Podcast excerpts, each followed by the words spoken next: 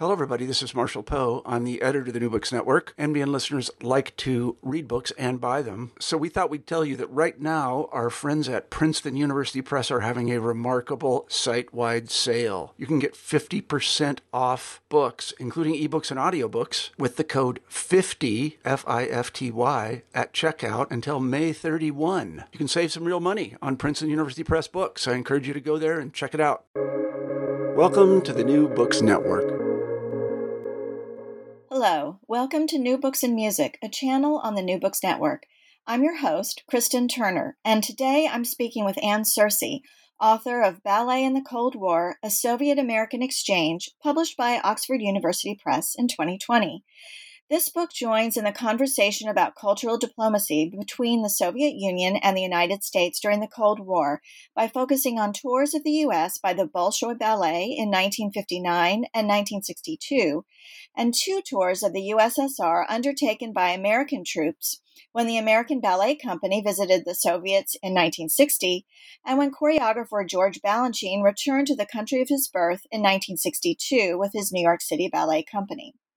Although geopolitical tensions have their place in this book, Searcy is more concerned with the reception of these tours by Soviet and American critics and how they filtered their opinions on the dances and performers they saw through local aesthetic debates tinged by political realities.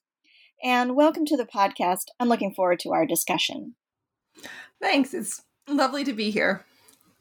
Wonderful. So you are a musicologist and you work in, as a musicologist, but this is a book about dance. So how did you come to this topic and just studying dance in general as a musicologist?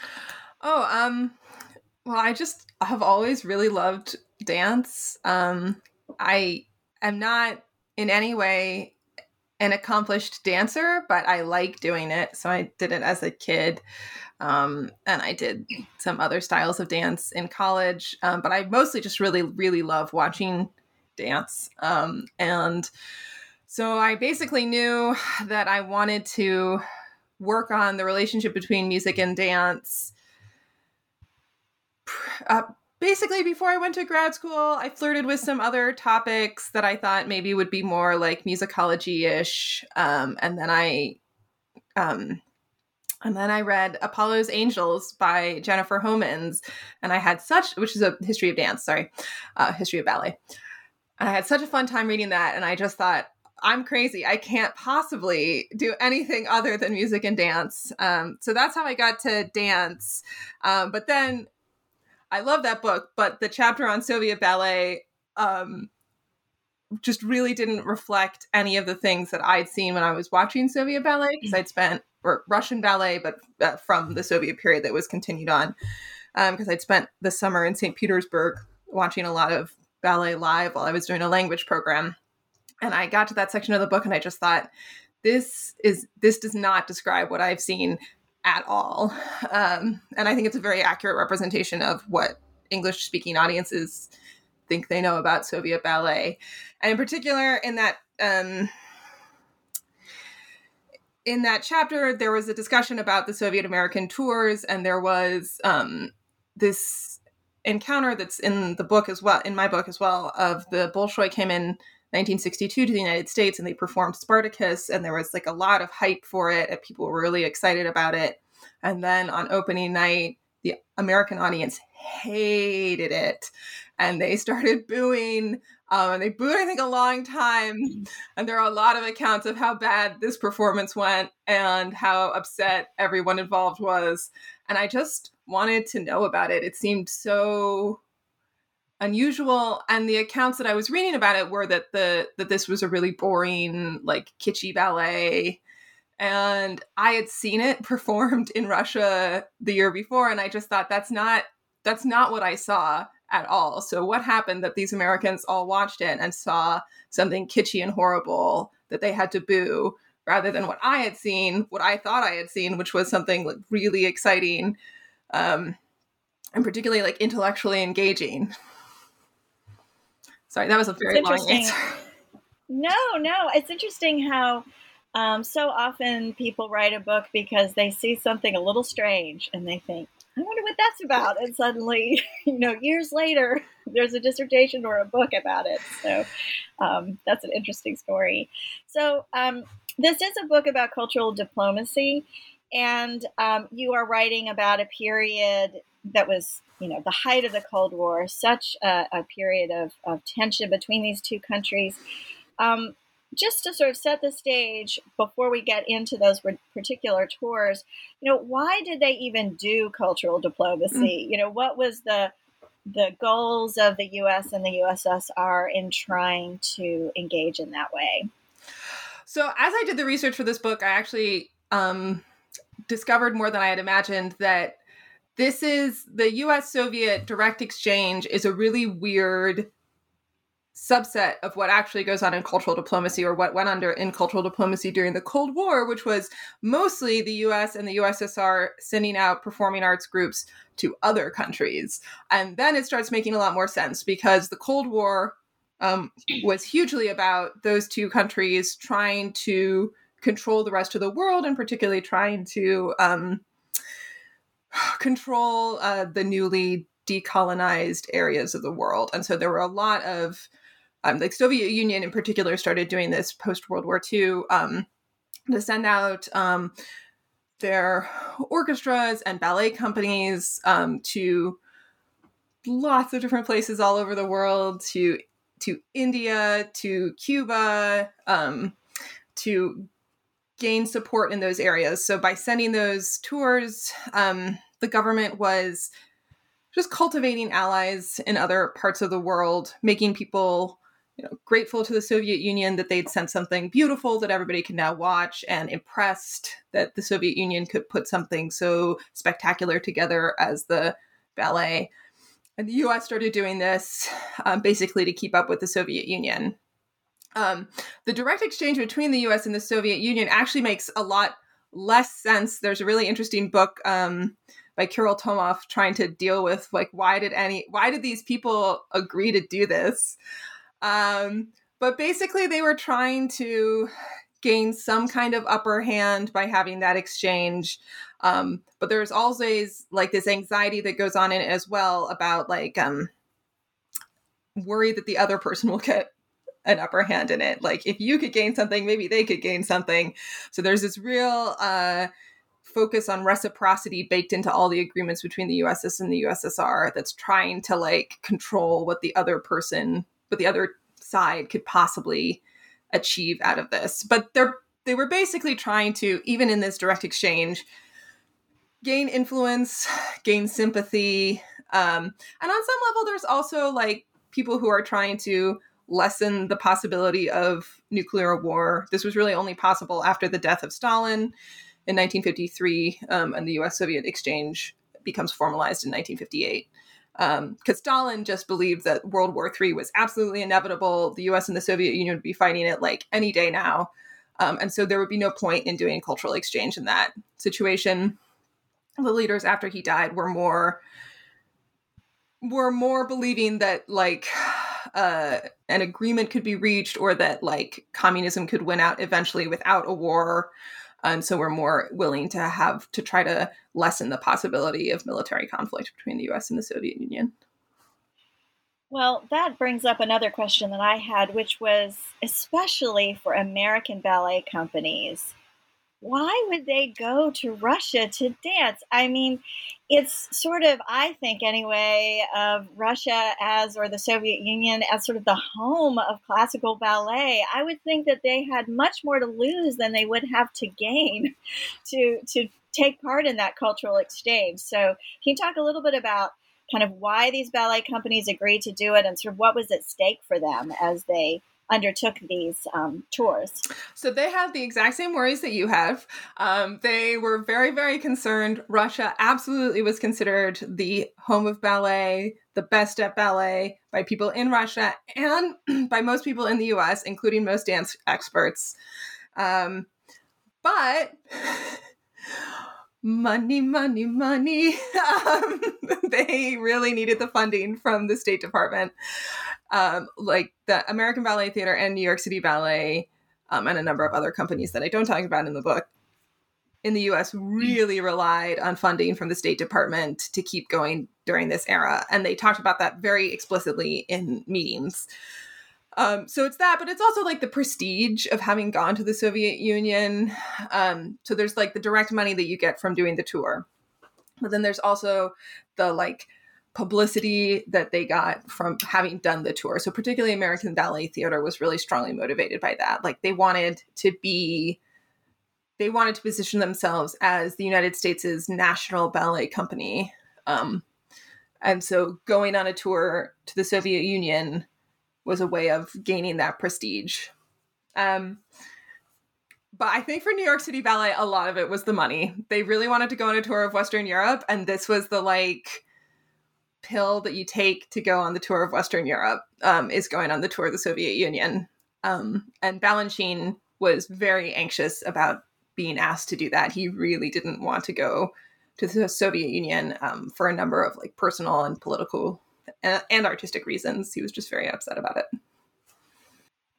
Um, you've talked about this just a little bit, but I want to just dig in um, specifically. Why did you pick these four tours? So, you know, there's, as you said, there's a long history of cultural diplomacy there. I'm sure there were other tours you could have chosen, but you chose these four tours the two by the Bolshoi and then the two by the American um, companies. Why focus in on just those four?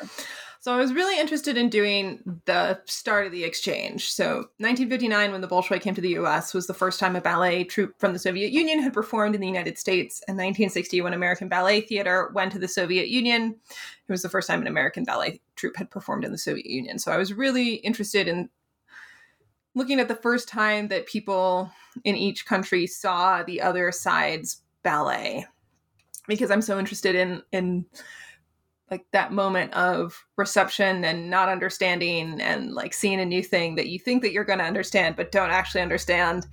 Um, and then the 1962 tours i really wanted to do the new york city ballets tour and that was um,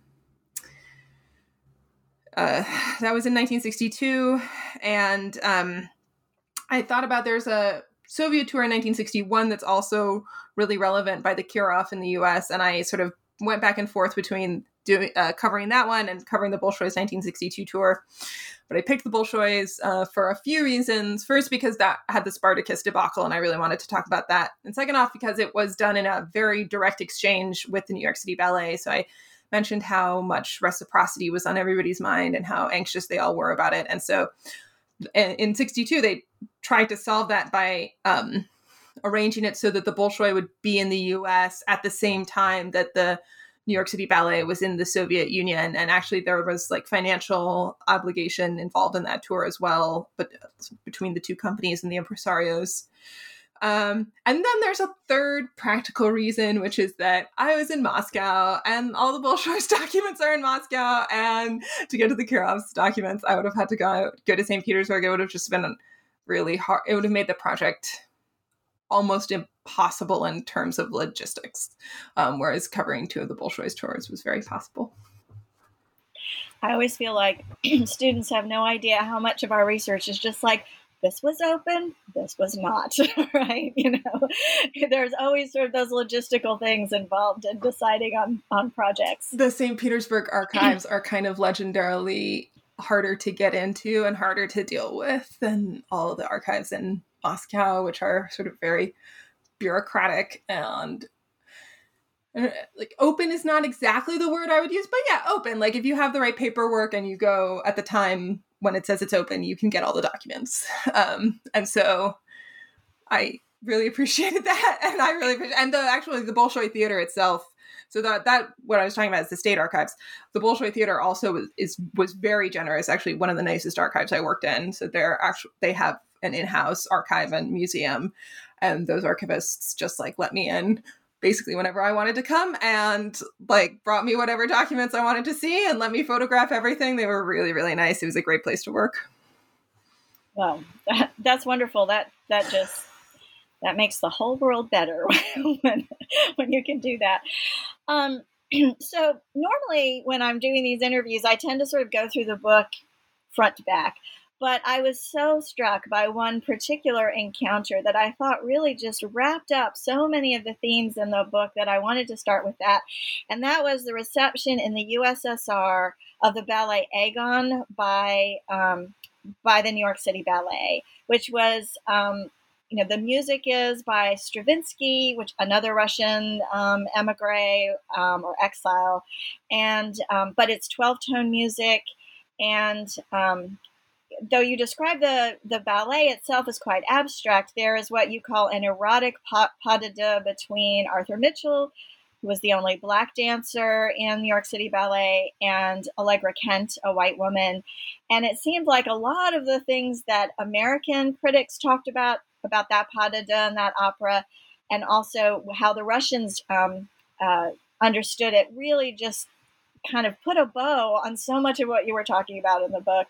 So maybe we could start there and just if you could just go through some of the areas of reception and how and uh, tie it into the larger themes of the book, I think that would be a wonderful way to start. I think in order to understand this, uh, it's good to start with the ways that Americans understood um, how meaning was working in ballet and how uh, people in the Soviet Union were understanding how meaning was working in the Soviet in ballet. So on the American side, um, Balanchine was really the movement, the leader of this movement that saw abstract ballet as better and wanted to use music to achieve that abstraction. So if you mapped choreography very closely on the music, Balanchine thought you would create abstract dance. And that's there are complications there um, because he also talked about having people on stage as sort of inherently suggesting a story to the audience, but he didn't want to stage that story. And he really wanted to explore like form and like form and texture, like musical things with the bodies on stage. In the Soviet Union, music definitely had meaning. Like there there is an ideology that all arts have a meaning, and in fact, in the sort of Stalinist period, that they have one meaning, and you can know what that meaning is, and it better be the right meaning. Um, by this point, there was sort of agreement that you could have more than one meaning, but it definitely like a work of art had meaning, music had meaning, and dance would be musical if it displayed that meaning. So they're also reading music as being very, very different. Um, so in the US, Agon was considered like the absolute height of this style of ballet that Balanchine was creating that's abstract and it's really tied with the music. And Balanchine and, and Stravinsky created that piece in tandem, and it's very complicated and intellectual and about like the many divisors of the number 12 and like how things are arranged on stage in that way.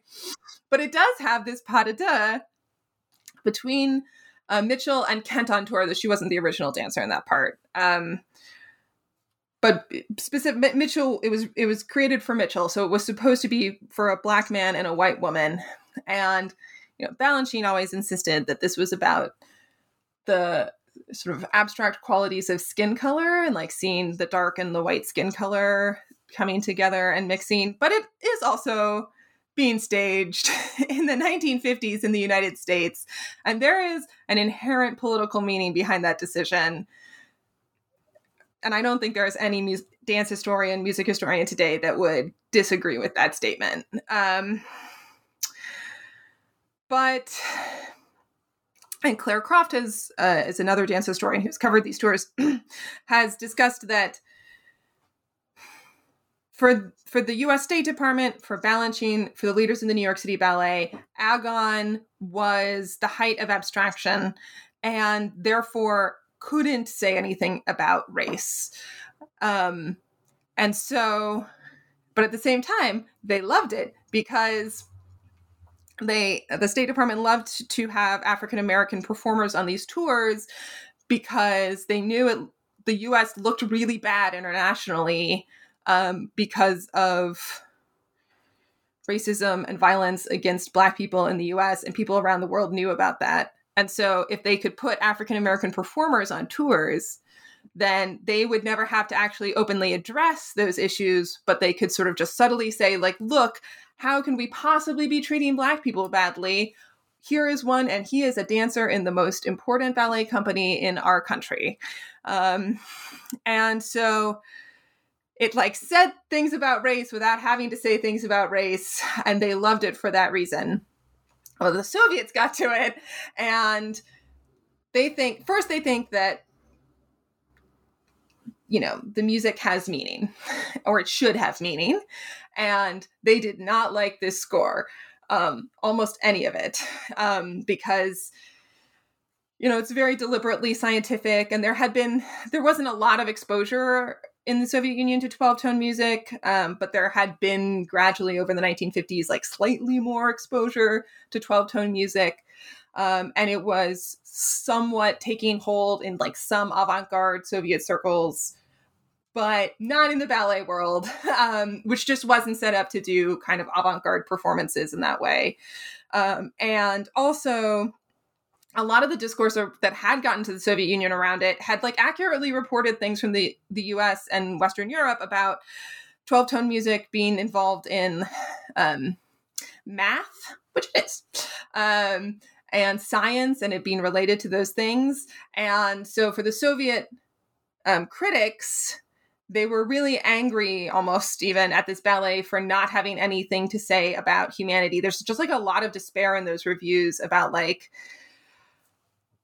ba- like dance is supposed to mean something like art is supposed to mean something and be about humanity and this is not and there's like almost like a really palpable distress in those reviews about how ups- just like how upsetting it is to them that agon is created in this way and to this music. And because the dance is so closely matched to this music, they feel like the dance is just doing these same sort of exercises. But there is this weird pas de deux, and they they agree to that as well because if you've ever seen Agon, the pas de deux really is really different from the rest of the ballet. The rest of it is all like sort of like little jumps, and the music is sort of like a little beepy and boopy. It's you know it's woodwinds and strings. It's not a computer, but it, it sounds very um it sounds like 12 tone music. It sounds very like sort of disjointed in ways.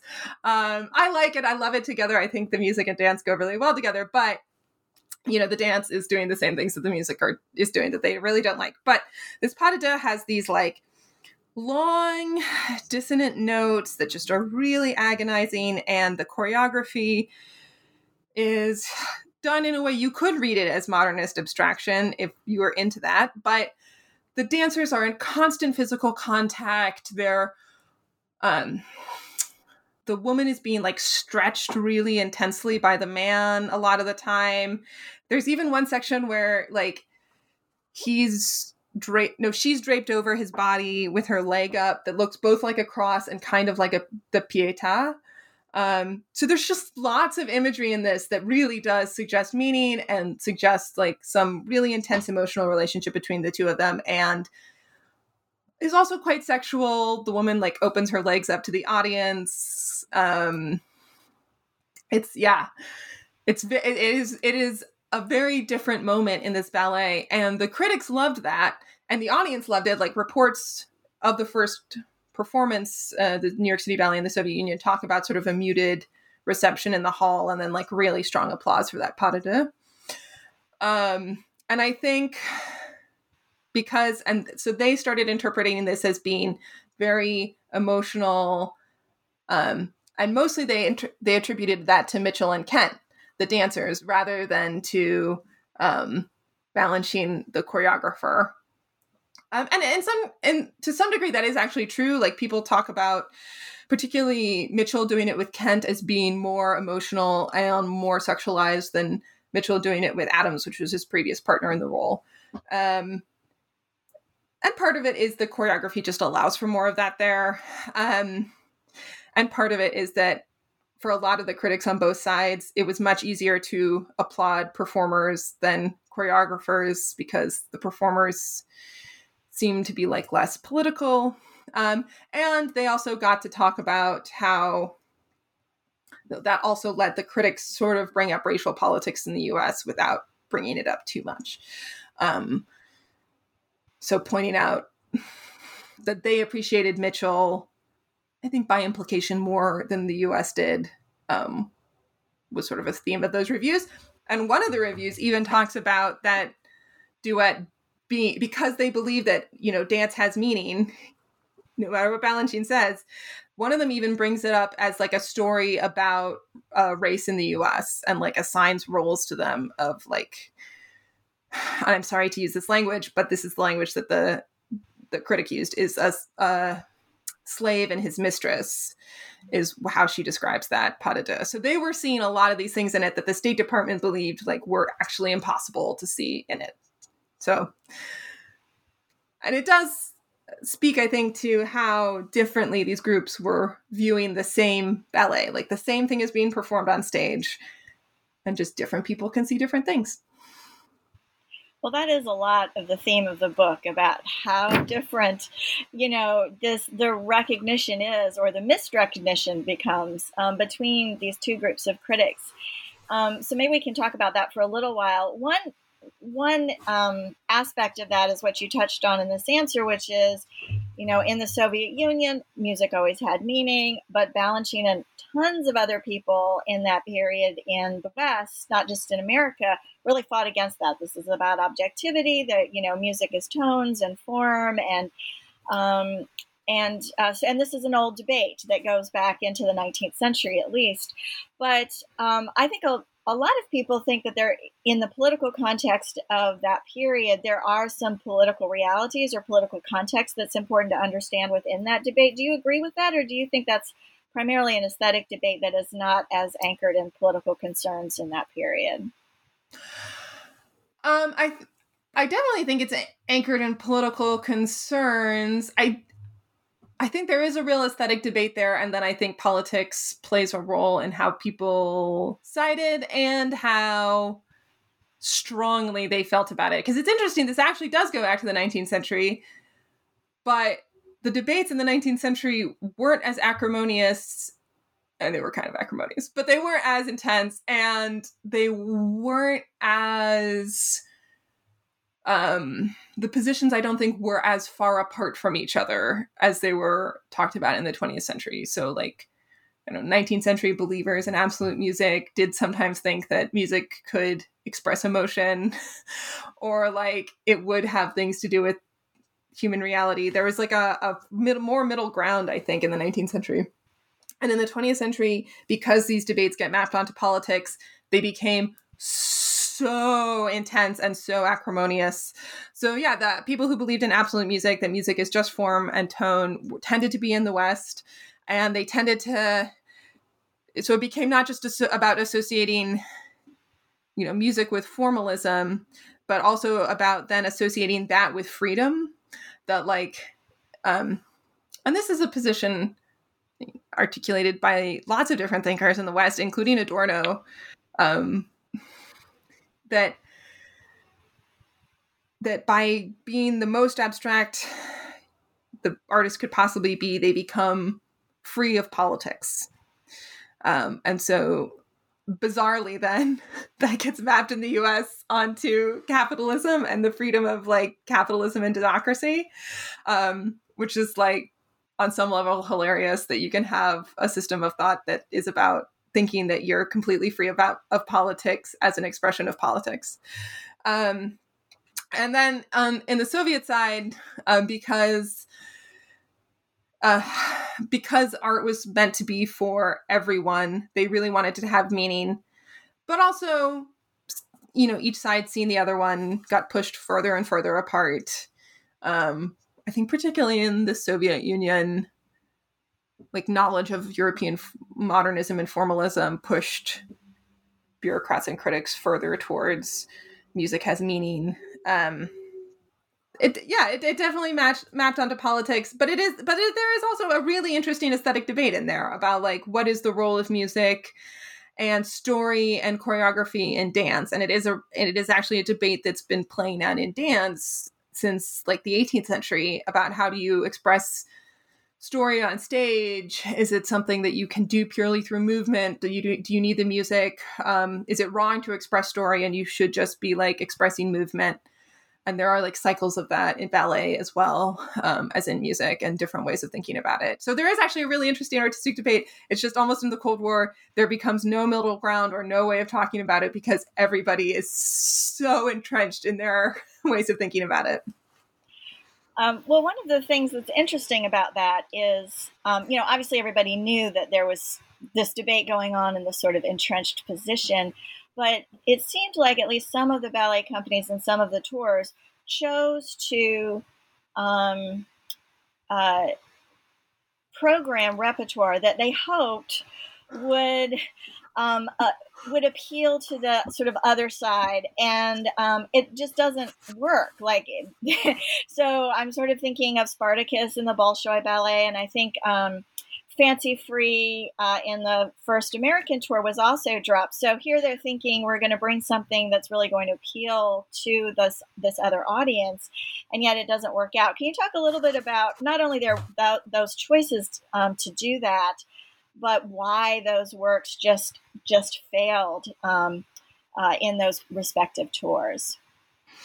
So I think the big mistakes that the companies made um, were about were less about trying to pick something that they thought would work in the other place, but trying to pick something that they thought just worked all the time, and so would work in the other place. Although they did, they were trying to create a certain image. So that that's what's going on with Fancy Free too. Is that they American Ballet Theater really wants to create like this image of what America is in the Soviet Union, and they have this repertoire from the 1940s of populist ballets with like everyman heroes um, that do tell a story and are about the like life in the U.S. and Fancy Free is one of them, and so they think they'll bring those to the Soviet Union. And Fancy Free went over pretty well.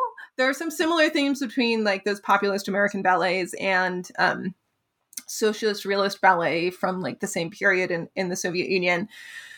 But um, Fancy Free, Fancy Free um, had some problems in the Soviet Union because it's of its dubious sexual morality, as the Soviet critics sort of talked about it. Um, they were really anxious um, in the Soviet Union about American Western sexuality and about keeping those things out. And so, like the the characters in Fancy Free are all looking for a one night stand, um, and I think that did not go over that well.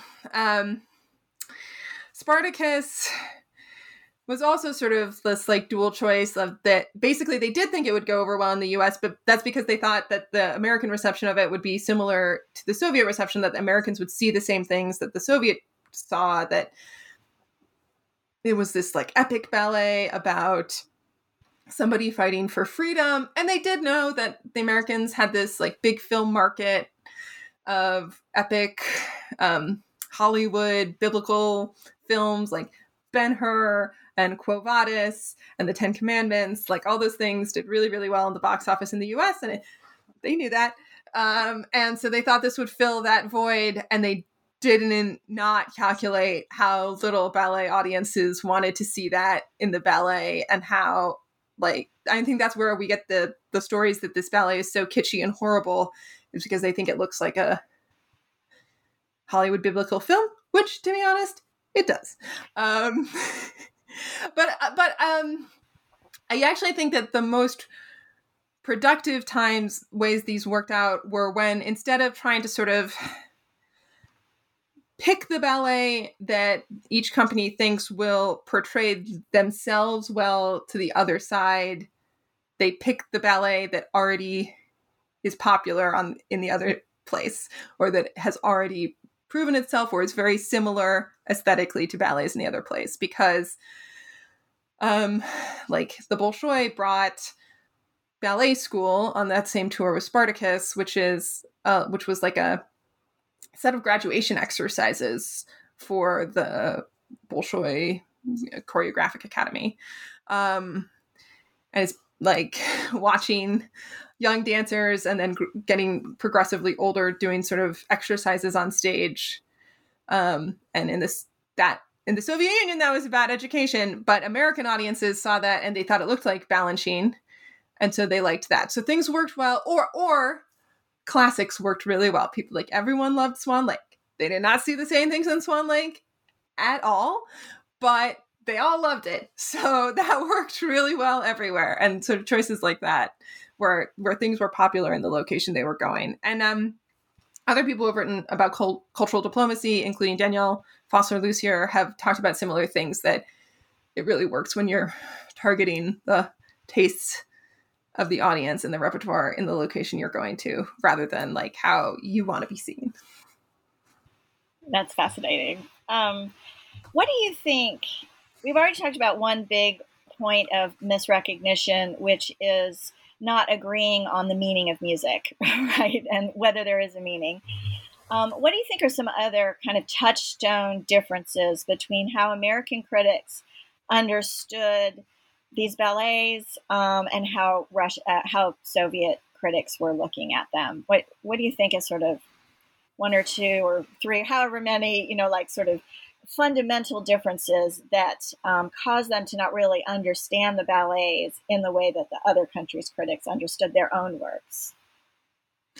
So, um, the issue of meaning is really fundamental. Um, and that plays into other aspects of difference between the way ballet is organized in the two places as well. Um, it's particularly about story and length. Um, so, um, yeah, just in the Soviet Union, it was considered good to have your ballet telling a story. Like that, that was considered an aesthetic good.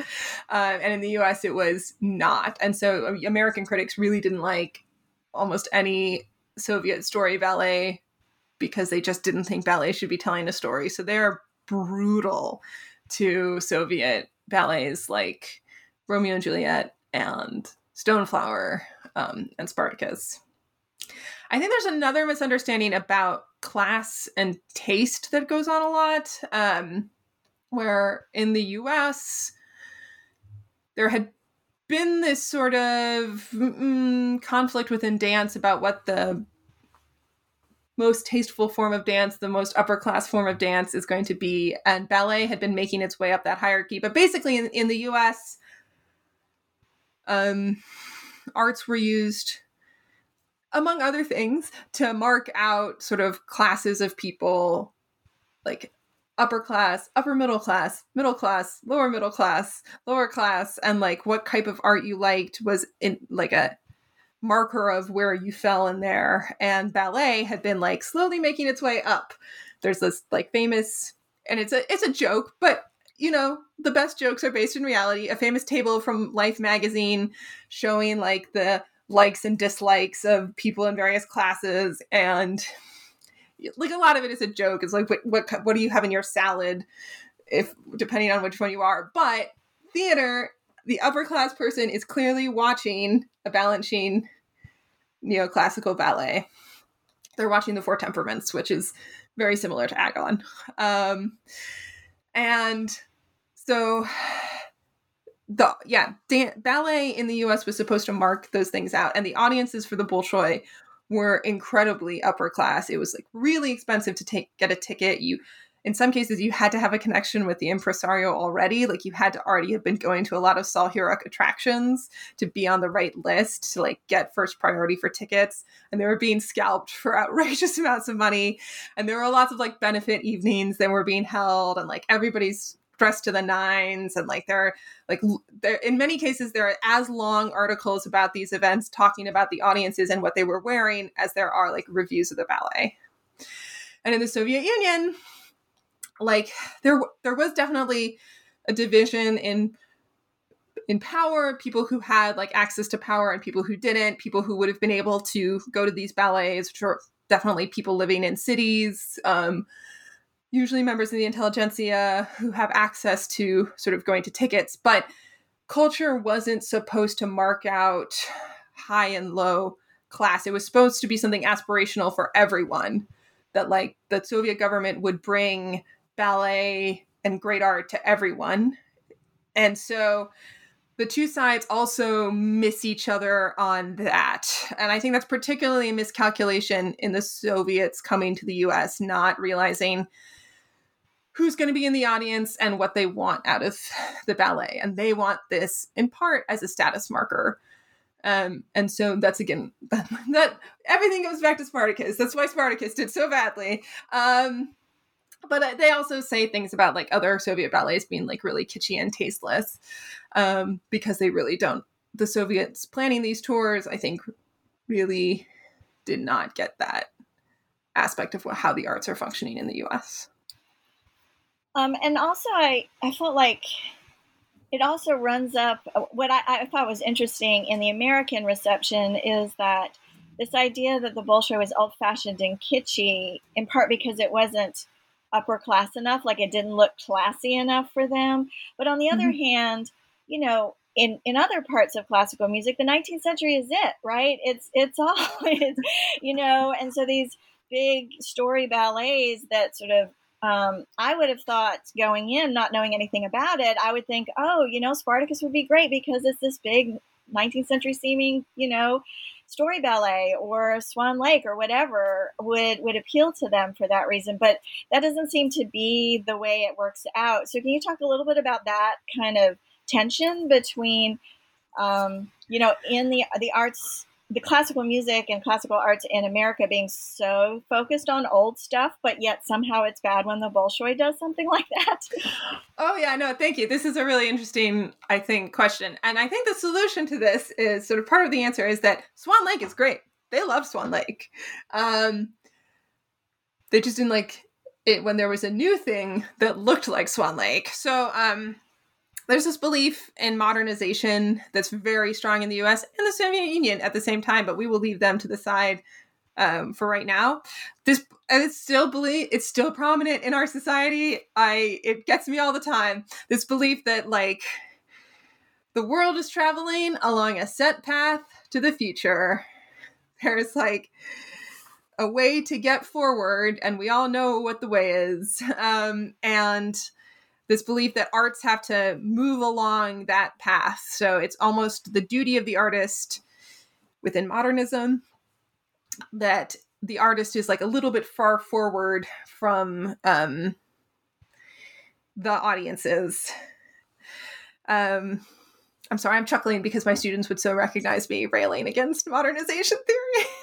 um, and I'm trying to not, I'm trying to keep my cool. Um, so there's this belief, and in the US, that's very tied to uh, a belief in democracy and capitalism, like this belief that the world has sort of moved through its proper stages and has gotten to capitalism. And once capitalism and democracy encircle the globe, that essentially we'll get to the end of history. And this is also how you get in the 1990s this belief that we have reached the end of history uh, because the Soviet Union has collapsed. Um, and they believed that uh, as a result of that, the US had the most sort of up to date, the West had the most up to date modern music, and 12 tone music was, and other types of modernism, we sort of reduce that to 12 tone music some of the time, but like modernist music was the cutting edge. Um, and George Balanchine's ballet was the cutting edge of dance. Um, and so they often seen the Soviets having done a different thing in the 20th century almost like didn't compute. Like they just saw that it hadn't modernized the same way that they had modernized, and so to them it was old fashioned. And that's one of the things that I find so surprising in the, in these reviews is this constant accusation that things like Romeo and Juliet, Stoneflower, Spartacus are stuck in the 19th century. Where if you watch them back to back, they are not like Swan Lake at all. They're very different from 19th century ballets because the Soviets have invented all these new techniques for storytelling in the ballet, but because the Americans are not interested in storytelling, they just don't even recognize it as being different or new. So they liked it when the Soviets performed the classics because, as as you mentioned, American audiences in the 20th century loved 19th century music. There's this real ri- rise in sort of middle brow appreciation for the classics. Um, but they can't like, and I, I will say the critics can't approve of Romeo and Juliet and Stoneflower. They can like it, and this is this is actually one of the other reasons I find Spartacus so interesting because it seems like the audience didn't even like it, but like the audiences loved Romeo and Juliet. I mean, like applause that lasted like for 15 curtain calls for Romeo, the first Romeo and Juliet. Um, the dancers described it as like almost stunning. I interviewed uh, Marina Kondratieva, who is one of the dancers, and she talked about those audiences being like the most appreciative they'd ever encountered. Um, Leonid Lavrovsky was like writing about it in his letters home to his wife, and he's like, ah, this is they like he says like it wasn't um it was something furious he talks about um with people like screaming and ripping up their programs and throwing them and like throwing flowers and like whistling. So they liked romeo and juliet. They just like couldn't admit the critics couldn't admit that it was good. Um and so you get all these like contortions in the American critics to say, like, oh, you know, the, the lead dancer is good. Um, the ballerina is really good. No mention of, but but the stuff she's performing is like, oh, it's it's it's so passe, it's so bad. Um, but yeah, no, I think people liked Romeo and Juliet in particular. I think people really liked it. Um, they just, you know, officially they didn't like it. Well, boy, that's you know, I studied a lot of critical response in the turn of the century, and that sounds like exactly what they said about Carmen. like, oh, really? Oh, yeah. Oh, the singing is so good, but of course, it's a terrible opera, and it, it's all about the lowest common denominator and sex, sex, sex, and you know all of that. So, yeah, that definitely doesn't start in the '60s for sure. Yeah. Um, you also found an interesting sort of gendered component to the way that some of these operas were. Um, uh, received. You know, you talked about sort of the racial aspect of it, where it was very much in American. It's politically con- con- uh, convenient for American critics to go, "Oh, there's no politics here." When I see a black man and a white woman dancing together, but um, and the Soviets, of course, are like, oh yeah I, I do believe there's something to be said here um, what about this gendered aspect to to the criticism as well well this happens i think particularly in the us um, there's I so I mentioned they ha- they have to sort of explain how they like Romeo and Juliet but don't like Romeo and Juliet. Um, and the way they get around this is by talking about how much they love the lead ballerinas. Um, and ballet in the late 19th and definitely in the 20th century was very much about women. So women are at the center of most ballets. Um, but there's this split in the way people thought about ballet between the sort of performance aspects of it, which are considered sort of very feminine and uh, almost like mindless. And it's you know it's all about emotion and expression and technique and the body. And it has very little to do with intellect or politics which are sort of ascribed to choreographers and composers and who were at the time in the US and the Soviet Union mostly men. Um, all, in the US, uh, mostly men in both sides. Um, and um, so the US critics liked to write a lot about how much they loved the Soviet ballerinas, and the US press in general was just like, just following the, the ballerinas everywhere, like taking pictures of them, like reporting everything they did in the press, like treating them like Hollywood stars. Um, and the critics talked endlessly about how much they loved the lead ballerinas, particularly Galina Ulanova and Maya Plisetskaya, but others as well um, got reported about. But they hated the ballets. And so they could separate this out uh, using this sort of like gendered language they already had. Um, for both ballet and politics to talk about how the sort of male parts the political parts the you know intellectual parts were bad but they loved like non-intellectual parts as they saw it which was the performance and what the ballerinas were doing. Uh, and there's also there's like a slight tinge to it already at this point that the us is like rescuing those ballerinas by really appreciating them.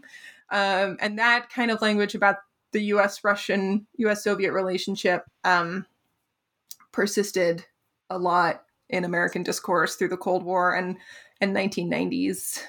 Um, so, uh, so you're talking about the gendered aspect of this. It's very interesting, sort of I'm not so sure I like the opera, but boy, those beautiful women, you know, yeah. kind of uh, kind of uh, reception.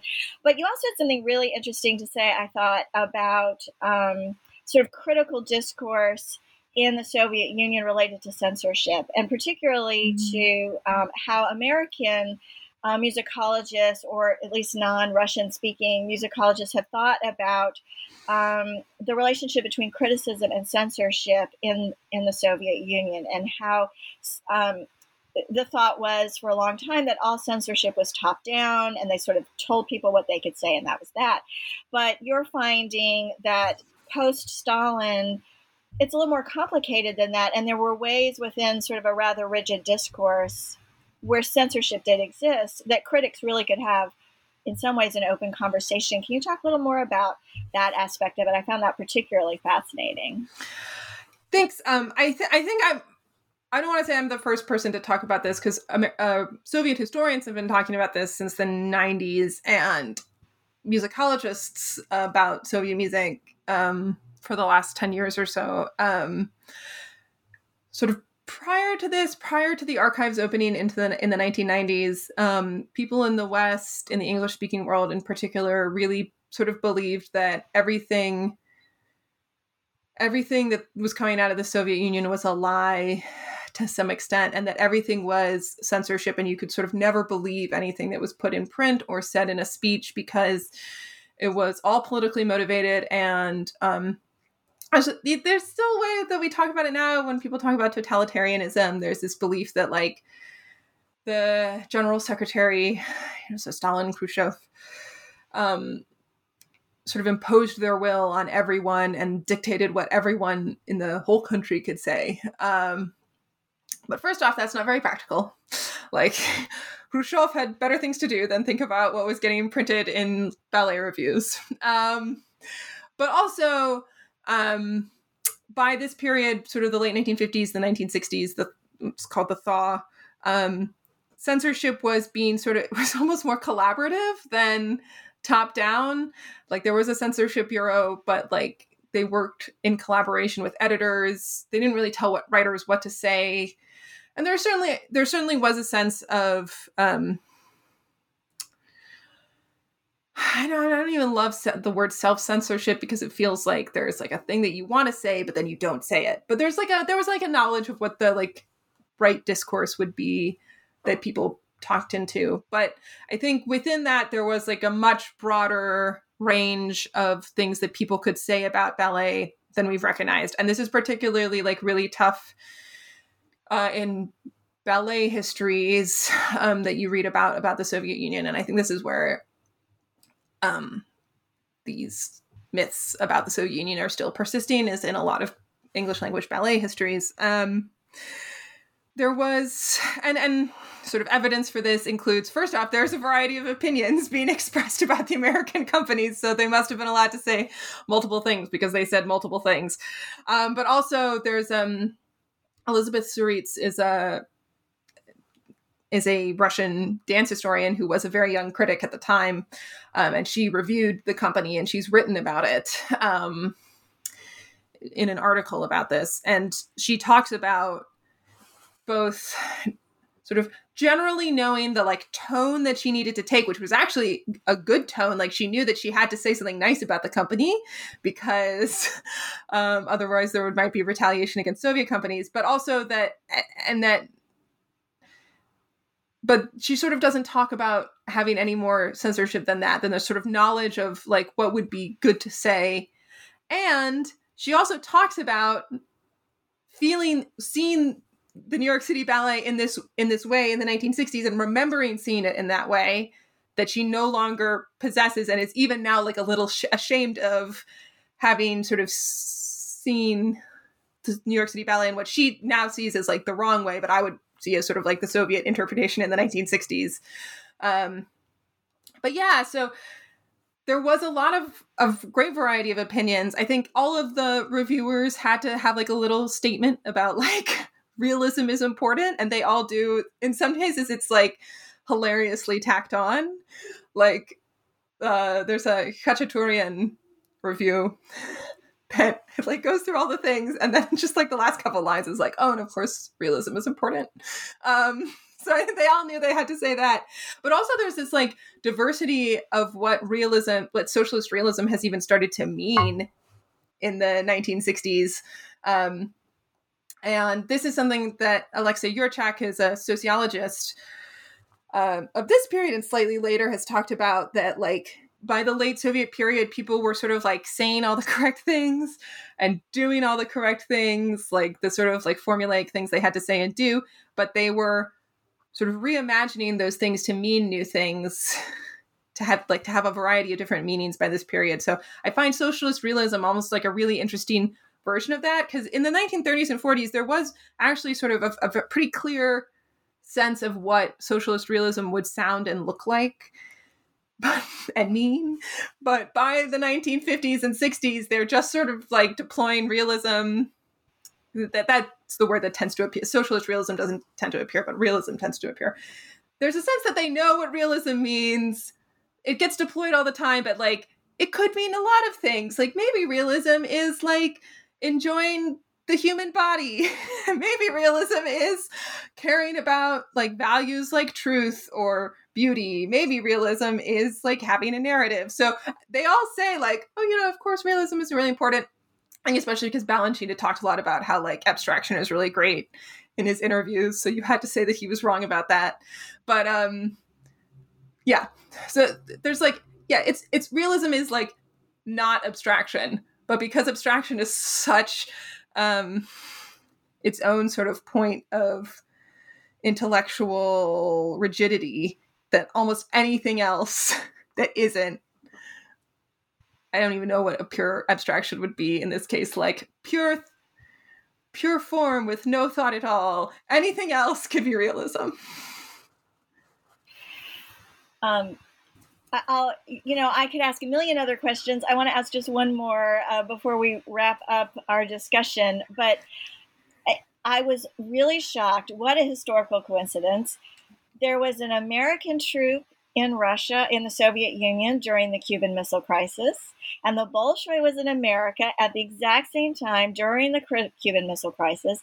And yet, it seems like, if I if I inter- interpreted your book correctly, it didn't really impinge on the tour very much at all, despite you know, I think about the Cuban Missile Crisis. Like everybody stopped, and for four days they worried they were going to be blown up, you know, by a nuclear bomb.